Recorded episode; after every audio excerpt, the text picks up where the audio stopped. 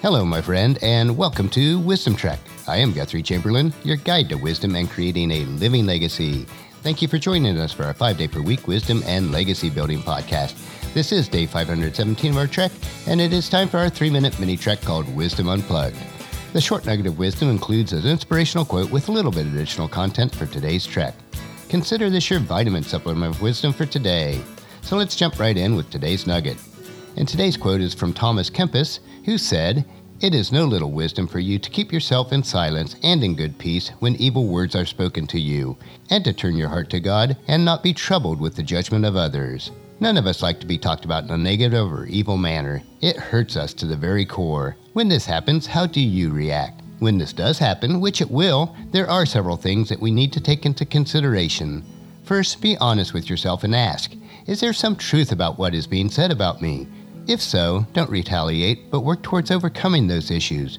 If what is being said of you is not true, then don't feel that you have to argue or combat what is being said. Consider the source and realize what others think or say about you does not change who you really are. The truth about you will be evident over time, and usually, when someone speaks ill of others, it is to cover up their own weaknesses and insecurities. Be careful yourself not to judge others or retaliate, or you will fall victim to the same issue that those who speak ill of you. Do not allow what other people say to really impact who you really are and stop you from reaching your God given potential. Most of all, realize that God considers you a chosen person, a royal priest. As 1 Peter chapter 2 verse 9 tells us, but you are not like that, for you are a chosen people. You are a royal priesthood, a holy nation, God's very own possession. As a result, you can show others the goodness of God, for he called you out of the darkness into his wonderful light.